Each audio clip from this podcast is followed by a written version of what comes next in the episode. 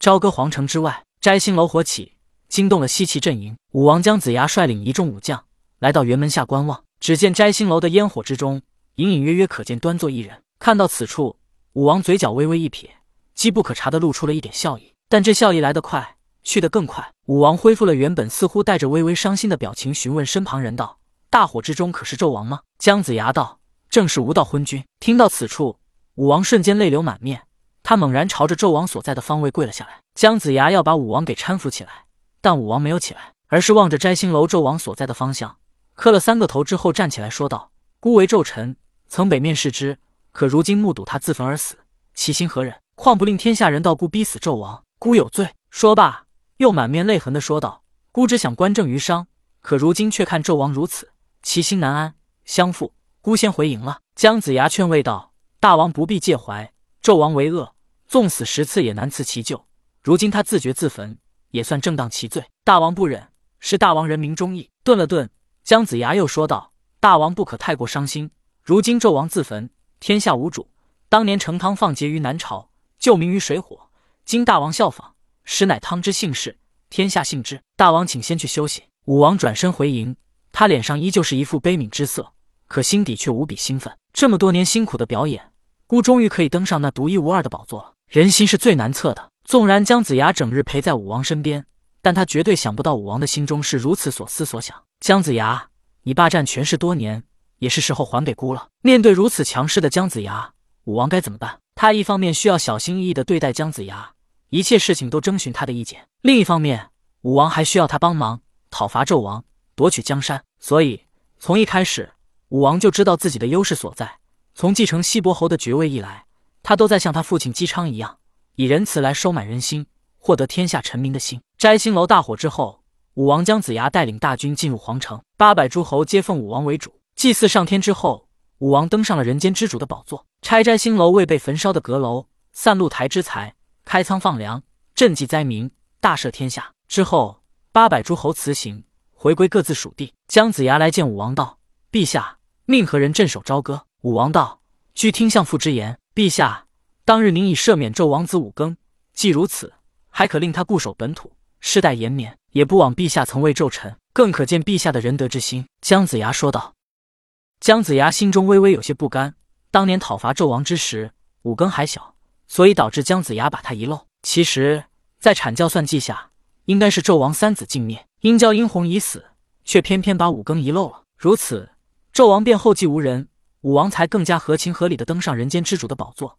现在武庚活着，也只能让武王厚着脸皮登上王位了。武庚活着，也让姜子牙心中难受。姜子牙自知无缘仙道，而武王登上王位之后，一定会大肆封侯。而朝歌已经被姜子牙盯上，虽然朝歌百姓被纣王迫害。但朝歌作为一国都城，依然是繁华无比，一些看不见的财富依旧隐藏民间。而且这里百姓被纣王压迫，等到姜子牙来了之后，只要稍微的爱民一些，就能轻松的收拢百姓们的心。所以，此时的朝歌是最繁华、最容易治理的。但武庚活着，让这一切都成为了梦幻泡影。武王强压武庚登上王位，已经被一些商臣质疑，因为这与武王一贯仁德的表现不同。如再杀武庚，将会导致朝歌人心涣散。在如此情况下，只能赦免武庚，让他依旧坐守朝歌。准奏。但武庚原是纣子，需用人监国。明日朝会商议。武王道。第二日早朝，众大臣商议，派人监国，需用亲王。商议管书仙、蔡叔度二王监国。之后，武王传下圣旨：朝歌稳定，八百诸侯臣服，天下稳定，万民乐业。武王带领群臣归国，百姓们依依不舍，跪道相迎，大哭不止。姜子牙看着眼前的一切，正如他所想的一样。朝歌百姓受纣王迫害多年，只要对他们稍微好一些，便会令他们感激不尽。这一切本该是他姜子牙的。姜子牙自知无缘仙道，而武王回到西岐，便是他放权之时。那时武王一定给他封侯。这天下之大，他将予取予求。朝歌还不是手到擒来？可惜，可惜啊！姜子牙忍不住在心中叹息。东海一座无名岛屿，其上花草繁茂，果树遍地。妲己等三妖已经搭建好炉棚，此时的童天便坐在炉棚之内。而在棚外，飞禽走兽一个个已跪姿在他面前。今日我将讲到同天道，飞禽走兽一个个大气也不敢喘，唯恐遗漏了同天任何一个话语。讲到之前，同天挥手以阵法将岛屿隐蔽起来。他可是知道元始天尊不喜异类修道者，而他眼前皆为飞禽走兽。而他作为圣人，讲道时一定引发异象。如果他是以通天的名义讲道，那也没什么。但现在他是同天，便不能暴露自己，所以他才将岛屿以阵法遮掩起来。圣人讲道，舌灿莲花，霞光道道，锐气腾腾，朵朵金莲在空中飞舞。一些天赋高的飞禽走兽，会有莲花在他们头顶停留。不知道过了多久，童天停止讲道，而在他脚下，飞禽走兽一个个闭着眼睛，正在领悟同天讲道内容。童天站起来，来到三妖跟前。此时通天讲道比较浅显，并没有多么高深。而三妖都已经修道千年，所以他们只是加深领悟，很快便从入定当中醒了过来。老师，妲己恭敬的道：“你们三个守在这里，在修道之余，可以建造一座洞府，作为我们栖身之所。我将远行离开这里，你们不用担心安全的问题。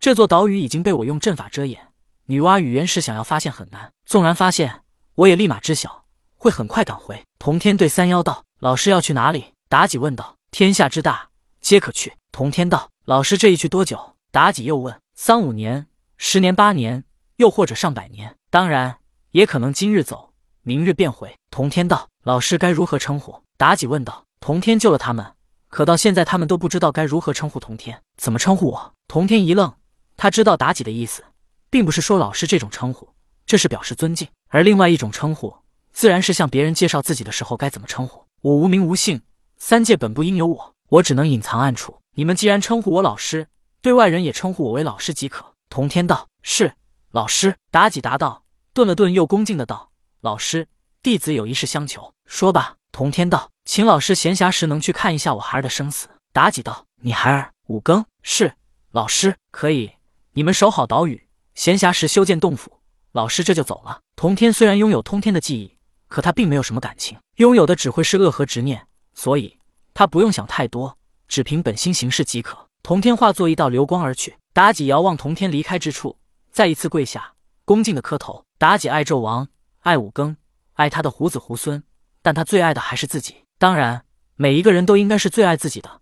不知道爱自己，又怎么知道感同身受的爱别人呢？所以在商朝即将覆灭之时，他才会抛弃纣王，抛弃五更，抛夫弃子，要和雉鸡精和琵琶精回轩辕坟内。而且妲己也知道。